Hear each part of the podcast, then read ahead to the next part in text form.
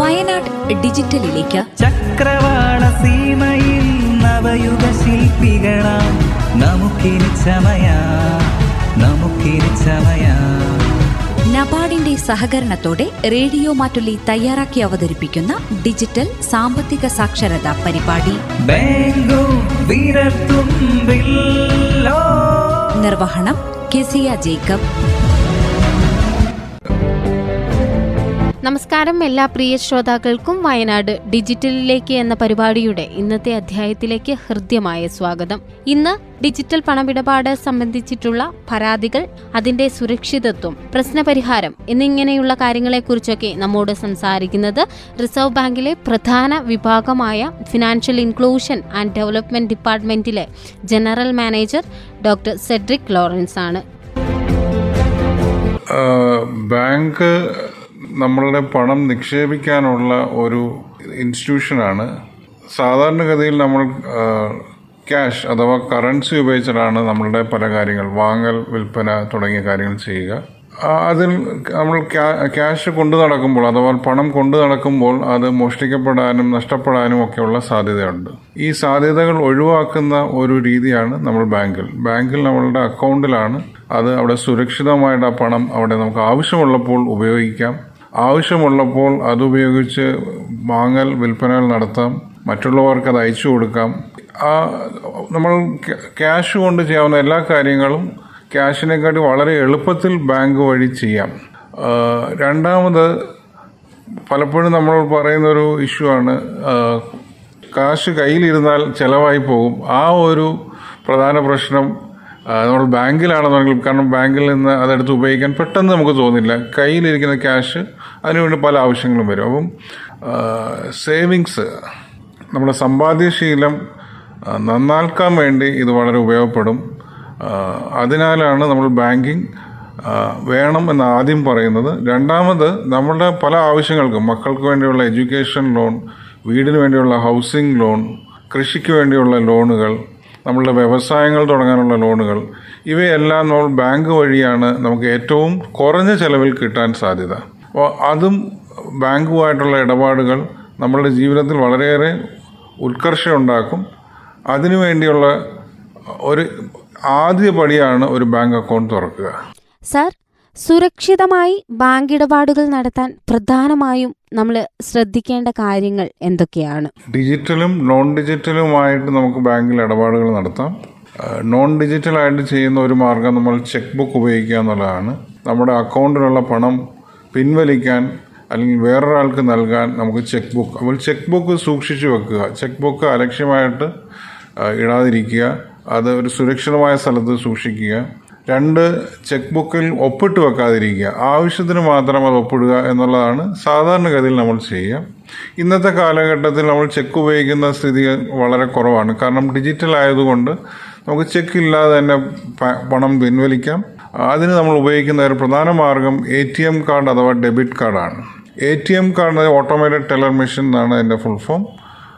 നമുക്ക് പണം വിഡ്രോ ചെയ്യാൻ വേണ്ടി ഈ കാർഡിൽ അതിനൊരു നമ്പർ കാണും. നമ്മളുടെ അക്കൗണ്ട് നമ്പർ പേര് അതിന്റെ എക്സ്പയറി ഡേറ്റ് അതിന്റെ മറുഭാഗത്ത് ഒരു സി വി വി നമ്പർ എന്നുള്ളൊരു നമ്പറും കാണും. ഇത്രയും നമ്പറുകൾ ഉപയോഗിച്ചിട്ട് നമ്മൾക്ക് പണം വിഡ്രോ ചെയ്യാം. ഇതിന് കൂടാതെ പണം വിഡ്രോ ചെയ്യുമ്പോൾ നമുക്ക് ഒരു പിൻ നമ്പർ കൂടി വേണം. ഈ പിൻ നമ്പർ ചെക്കിൽ ഒപ്പിടുന്നതിന് തുല്യമാണ്.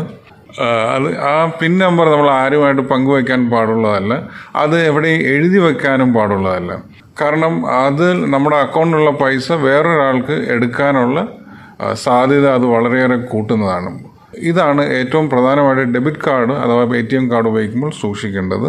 ഇനി അഥവാ ഓൺലൈൻ ഇടപാടുകൾ അഥവാ നമുക്ക് ആമസോൺ മുതലായ ഫ്ലിപ്കാർട്ട് എന്നുള്ള പല ഓൺലൈൻ മാധ്യമങ്ങളുണ്ട് പലതരം വെബ്സൈറ്റുകളുണ്ട്. ഇവിടെ നിന്നെല്ലാം നമുക്ക് പല കാര്യങ്ങളും വാങ്ങുകയും വിൽക്കുകയും ഒക്കെ ചെയ്യാം. അവിടെ കാർഡ് വേണമെന്നില്ല. കാർഡിലെ ഈ നമ്പറുകൾ. അത് മാത്രമാണ് ആ സൈറ്റുകളിൽ ചോദിക്കുക. പിന്നെ നമ്മളുടെ ഫോണിൽ സാധാരണഗതിയിൽ ഒരു O T P one time password എന്ന് പറയും. ഈ പാസ്വേഡ് ഇത്രയും കാര്യങ്ങൾ ആണ് ഒരു ഇടപാടിന് വേണ്ടത്. ഇത്രയും ഡീറ്റെയിൽസ് കയ്യിലുണ്ടെന്നുള്ള ആർക്ക് വേണമെന്നുണ്ടെങ്കിലും നമ്മുടെ അക്കൗണ്ട് ഉപയോഗിക്കാവുന്നതാണ്. ആയതിനാൽ നമ്മൾ വളരെ ശ്രദ്ധിക്കണം. ഈ നമ്പറുകൾ ആരുമായിട്ടും പങ്കുവയ്ക്കരുത് നിങ്ങളുടെ ബാങ്കോ റിസർവ് ബാങ്കോ ഒരിക്കലും ഈ ഇൻഫർമേഷൻ ഒരിക്കലും നിങ്ങളിൽ നിന്ന് ചോദിക്കില്ല ആരെങ്കിലും റിസർവ് ബാങ്ക് ആണെന്നോ ബാങ്ക് ആണെന്നോ പറഞ്ഞ് ചോദിക്കുകയാണെങ്കിൽ അത് ഫ്രോഡാണെന്ന് കരുതുക. സർ ഈ ഡിജിറ്റൽ മാധ്യമങ്ങൾ ഉപയോഗിക്കുമ്പോൾ അബദ്ധങ്ങൾ ഉണ്ടാകാനുള്ള സാധ്യതകളുണ്ട്. അപ്പോൾ ജനങ്ങളുടെ ഭാഗത്തു നിന്ന് അബദ്ധത്തിൽ എന്തെങ്കിലും ഒരു തെറ്റ് സംഭവിക്കുകയാണെങ്കിൽ അതിന് ബാങ്കിന്റെ ഭാഗത്തു നിന്ന് ഒരു പരിഹാരം ഉണ്ടാകുമോ? നേരത്തെ പറഞ്ഞതുപോലെ നമ്മുടെ ഡിജിറ്റൽ ഇടപാടിന്റെ സ്വകാര്യത കോൺഫിഡൻഷ്യാലിറ്റി നമ്മൾ നോക്കുന്നത് ഈ account number C V V number O T P എന്നിവയിലാണ്. ഈ മൂന്ന് കാര്യങ്ങൾ കഴിയുന്നതും ആരുമായി പങ്കുവെക്കരുത്.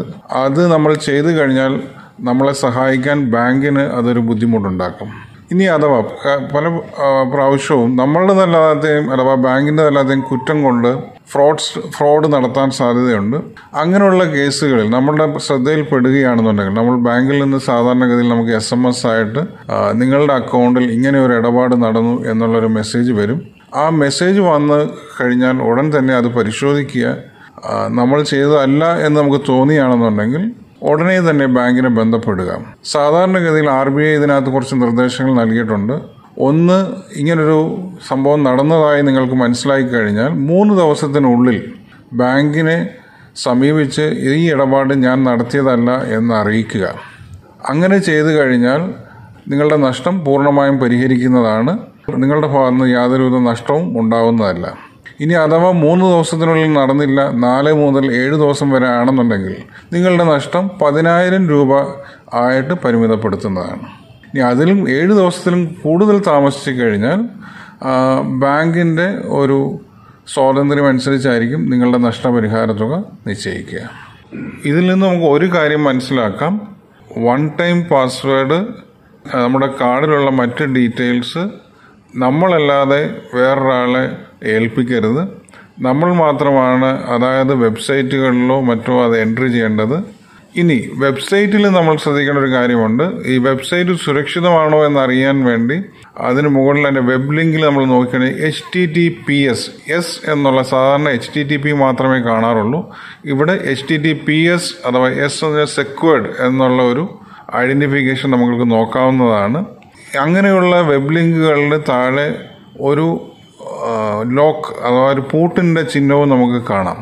അവിടെ ക്ലിക്ക് ചെയ്ത് കഴിഞ്ഞാൽ വെരിഫൈഡ് സെക്യൂർ എന്നുള്ളൊരു മെസ്സേജും സാധാരണഗതിയിൽ നമുക്കറിയാം. അത് നമ്മൾ ഉപയോഗിക്കുന്ന വെബ്സൈറ്റ് സുരക്ഷിതമാണോ എന്നറിയാനുള്ള ഒരു നല്ലൊരു മാർഗമാണ്. എസ് ഇല്ലാത്ത വെബ്സൈറ്റുകൾ എച്ച് ടി ടി പി എന്നുള്ള വെബ്സൈറ്റുകൾക്ക് പണമിടപാടുകൾക്ക് ഉപയോഗിക്കാതിരിക്കുക. ഏറ്റവും പ്രധാനം നമ്മളുടെ ഒ ടി പി ഒരിക്കലും ഷെയർ ചെയ്യാതിരിക്കുക എന്നുള്ളതാണ്. ഒ ടി പി ഷെയർ ചെയ്ത് നമ്മളുടെ വിവരങ്ങൾ നമ്മൾ പങ്കുവച്ചു കഴിഞ്ഞാൽ ബാങ്കിനും നമ്മളെ സഹായിക്കാൻ ബുദ്ധിമുട്ടായിരിക്കും.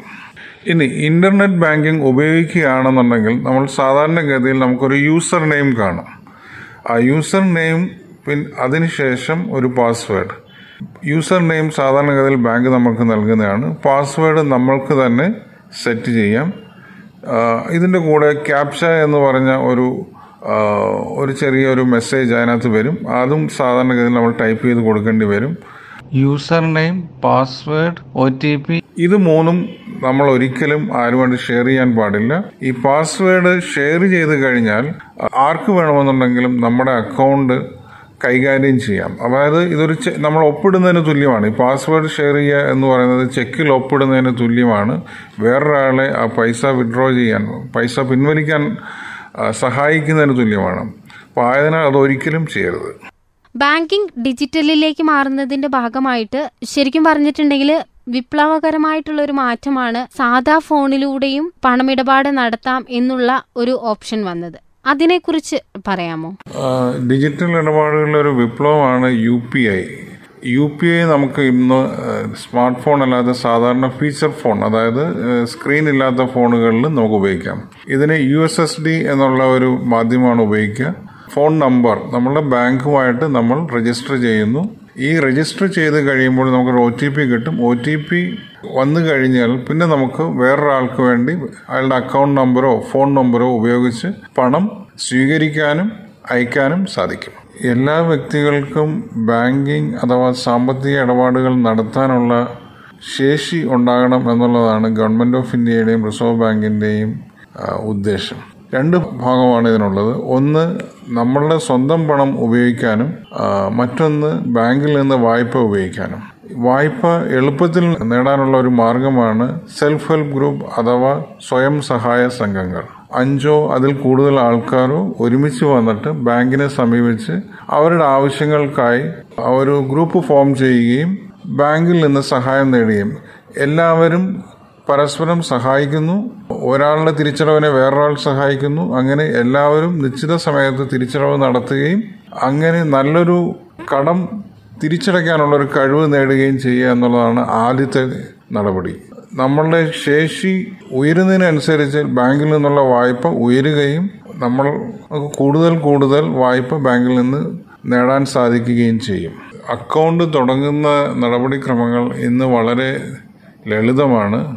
ഇന്ന് നമുക്ക് എല്ലാവർക്കും ആധാർ കാർഡുണ്ട് ആധാർ കാർഡ് ഉപയോഗിച്ച് വളരെ എളുപ്പത്തിൽ അക്കൗണ്ട് തുടങ്ങാവുന്നതാണ്. മറ്റ് ഡോക്യുമെന്റുകളൊന്നും അധികം വേണ്ട.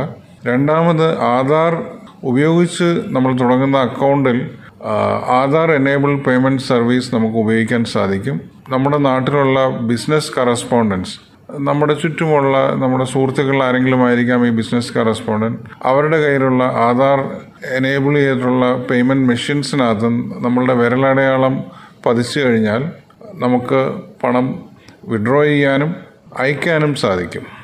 അപ്പോൾ വളരെ ലളിതമായിട്ടാണ് നമ്മൾ ഇന്ന് കാര്യങ്ങൾ പോകുന്നത്. ഈ പണമിടപാടുകൾ സുരക്ഷിതമാണ്. കാരണം നമ്മൾ ചെയ്ത ഓരോ ഇടപാടുകളുടെയും വിവരങ്ങൾ നമ്മളുടെ ബാങ്കിന്റെ കമ്പ്യൂട്ടർ ശൃംഖലയിൽ ശേഖരിക്കപ്പെടുന്നുണ്ട്. അത് എപ്പോൾ വേണമെങ്കിലും നമുക്ക് എടുത്ത് പരിശോധിക്കാവുന്നതാണ്. വളരെ ശ്രദ്ധിക്കേണ്ട കാര്യങ്ങൾ ഇതാണ്. ഒന്ന് നമ്മൾ ആർക്കാണോ പണം അയക്കുന്നത്? അത് അവരുടെ അക്കൗണ്ട് നമ്പർ അവരുടെ പേരല്ല അവരുടെ അക്കൗണ്ട് നമ്പർ ഉപയോഗിച്ചിട്ടാണ് ആ പണം പോവുക. അക്കൗണ്ട് നമ്പർ കൃത്യമായി കൊടുക്കാൻ ശ്രദ്ധിക്കുക. യു പി ഐ പോലുള്ള മാധ്യമങ്ങൾ ആണെന്നുണ്ടെങ്കിൽ നമ്മൾ മൊബൈൽ നമ്പറും അക്കൗണ്ട് നമ്പറും ഏത് വേണമെന്നുണ്ടെങ്കിലും ഉപയോഗിക്കാം. പക്ഷെ ഒരിക്കൽ ഒരു കാര്യം ശ്രദ്ധിക്കുക. യു പി ഐയിൽ പണം സ്വീകരിക്കുന്നതിന് നമുക്ക് പണം ഒരാൾ അയച്ചു തരികയാണ്. അപ്പോൾ അത് സ്വീകരിക്കുന്നതിന് നമ്മൾ പാസ്വേഡോ ഒന്നും കൊടുക്കേണ്ട കാര്യമില്ല. പലപ്പോഴും നമുക്ക് കടകളിലും മറ്റും നമ്മൾ ക്യു ആർ കോഡ് ഒരു കണ്ടിരിക്കാം. നമ്മുടെ മൊബൈൽ ഉപയോഗിച്ച് അത് സ്കാൻ ചെയ്ത് കഴിഞ്ഞാൽ അവർക്ക് പണം അയച്ചു കൊടുക്കാം. പക്ഷെ ഒരു കാര്യം ശ്രദ്ധിക്കുക നമുക്ക് പണം സ്വീകരിക്കാൻ വേണ്ടി നമ്മൾ ഒരിക്കലും ക്യു ആർ കോഡ് സ്കാൻ ചെയ്യേണ്ട കാര്യമില്ല. ആരെങ്കിലും നിങ്ങളത് വിളിച്ചു പറയാണ് നിങ്ങൾക്ക് പണം വരുന്നുണ്ട് നിങ്ങൾക്ക് വരുന്ന ഒ ടി പി ഞങ്ങൾക്ക് അറി അയച്ചു തരിക. അത് ഒരിക്കലും വിശ്വസിക്കരുത്. കാരണം പണം സ്വീകരിക്കാൻ ഒരിക്കലും നിങ്ങൾക്ക് ഒരു പിന്നോ സ്കാനോ ഒന്നും ആവശ്യമില്ല. ഈ ഡിജിറ്റൽ പണമിടപാടുകളിലുള്ള തട്ടിപ്പുകളെയൊക്കെ പ്രതിരോധിക്കാനായിട്ടുള്ള സംവിധാനങ്ങളുണ്ടോ? അങ്ങനെ സംഭവിച്ചാൽ അതിന് പരിഹാരത്തിനായിട്ട് നമുക്ക് ആരെയൊക്കെ ബന്ധപ്പെടാം? അങ്ങനെയുള്ള പരിഹാര മാർഗങ്ങളുണ്ടോ തട്ടിപ്പുകൾക്ക് തട്ടിപ്പുകാർ എന്നും നമ്മുടെ ചുറ്റുമുണ്ട്. നമ്മൾ ജാഗരൂകരായിരിക്കുക എന്നുള്ളതാണ് ഏറ്റവും പ്രധാനം. ഒരു പ്രധാന തട്ടിപ്പ് നമ്മൾ കണ്ടുവന്നത് വന്നത് നമ്മൾക്ക് ലോട്ടറി അടിച്ചു. അതിന്റെ പണം നിങ്ങൾക്ക് കിട്ടുന്നതിന് മുമ്പുള്ള നടപടിക്രമങ്ങൾ പൂർത്തിയാക്കാൻ പണം അയച്ചു തരിക വളരെ സാധാരണമായ ഒരു ഫ്രോഡാണ്. ഒരു കാര്യം നമ്മൾ ഓർക്കേണ്ടത് ലോട്ടറി നമ്മൾ എടുക്കാതെ നമുക്ക് ഒരിക്കലും ലോട്ടറി അടിക്കാൻ പറ്റുകയില്ല. അപ്പോൾ നമ്മളൊരു ലോട്ടറി ടിക്കറ്റ് എടുത്തിട്ടില്ല എന്നുണ്ടെങ്കിൽ ലോട്ടറി അടിച്ചു എന്ന് പറയുന്നത് നമ്മൾ വിശ്വസിക്കാതിരിക്കുക. രണ്ട് ലോട്ടറി അടിച്ചു കഴിഞ്ഞാൽ അതിന്റെ നടപടിക്രമങ്ങൾക്കെന്ന് പറഞ്ഞ പണം അത് ശുദ്ധമായ തട്ടിപ്പാണ്. അതിൽ വീഴാതിരിക്കുക. അത് വിശ്വസിക്കാതിരിക്കുക. വലിയ തുകകളായിരിക്കും നമ്മളടുത്ത് പറയുക. നമ്മൾ ആ ഒരു ചതിക്കുഴിയിൽ വീഴാതെ സൂക്ഷിക്കുക. രണ്ട് ഡിജിറ്റലായിട്ടൊരു ട്രാൻസാക്ഷൻ നടത്തി. അതിൽ എന്തെങ്കിലും തെറ്റുപറ്റുകൾ പറ്റി നമുക്കതിലൊരു പരാതിയുണ്ട്. ഒന്ന് ഏറ്റവും ആദ്യം നമ്മൾ ബാങ്കിനെ സമീപിക്കുക. റിസർവ് ബാങ്കിന്റെ നിർദ്ദേശപ്രകാരം ഓരോ ബാങ്കിലും ഒരു ഇന്റേണൽ ഓംബുഡ്സ്മൻ ഉണ്ട്. ആ ഇന്റേണൽ ഓംബുഡ്സ്മൻ നിങ്ങളുടെ പരാതി പരിശോധിച്ചിട്ട് മാത്രമേ അഥവാ പരാതി തള്ളിക്കളയുകയോ മറ്റോ ചെയ്യുകയുള്ളൂ. മുപ്പത് ദിവസത്തിനുള്ളിൽ നിങ്ങളുടെ പരാതിയിൽ നിങ്ങൾക്ക് സംതൃപ്തി ആ പരിഹാരം സംതൃപ്തമല്ല എന്നുണ്ടെന്നുണ്ടെങ്കിൽ റിസർവ് ബാങ്കിനെ റിസർവ് ബാങ്കിൽ ഇന്റഗ്രേറ്റഡ് ഓംബുഡ്സ്മൻ എന്നുള്ളൊരു സ്കീമുണ്ട്. ഇതിന് ചിലവൊന്നുമില്ല. നിങ്ങൾക്ക് ഇമെയിൽ വഴിയോ തപാൽ വഴിയോ ഓൺലൈനായിട്ടോ അത് അതിൽ ഈ മാർഗങ്ങളിലൂടെ നിങ്ങൾക്ക് റിസർവ് ബാങ്കിന് പരാതി നൽകാം. ഇതിന്റെ ഏറ്റവും പ്രധാന സവിശേഷത എന്ന് വെച്ച് കഴിഞ്ഞാൽ ഇതിൽ ചെലവൊന്നുമില്ല എന്നതാണ്. നിങ്ങൾക്ക് നിങ്ങളുടെ പരാതിയുടെ ഡീറ്റെയിൽസ് റിസർവ് ബാങ്കിന് നൽകുക. റിസർവ് ബാങ്ക് ബാങ്കുമായി ബന്ധപ്പെട്ട് നിങ്ങൾ നടത്തിയ ഇടപാടുകളുടെ ഡീറ്റെയിൽസ് അന്വേഷിക്കും. നിങ്ങളുടെ ഭാഗത്ത് തെറ്റൊന്നുമില്ല ബാങ്കിന്റെ ഭാഗത്താണ് തെറ്റ് എന്നുണ്ടെങ്കിൽ റിസർവ് ബാങ്ക് അതിന് വേണ്ട നടപടികൾ സ്വീകരിച്ച് നിങ്ങളെ സഹായിക്കുന്നതാണ് ശ്രോതാക്കൾ കേട്ടത് ഡിജിറ്റൽ പണമിടപാട് സംബന്ധിച്ചുള്ള പരാതികൾ അതിന്റെ സുരക്ഷിതത്വം പ്രശ്നപരിഹാരം എന്നിവയെക്കുറിച്ച് റിസർവ് ബാങ്കിലെ പ്രധാന വിഭാഗമായ financial inclusion and development ഡിപ്പാർട്ട്മെന്റിലെ general manager doctor Cedric Lawrence സംസാരിച്ചതാണ്. ലോകം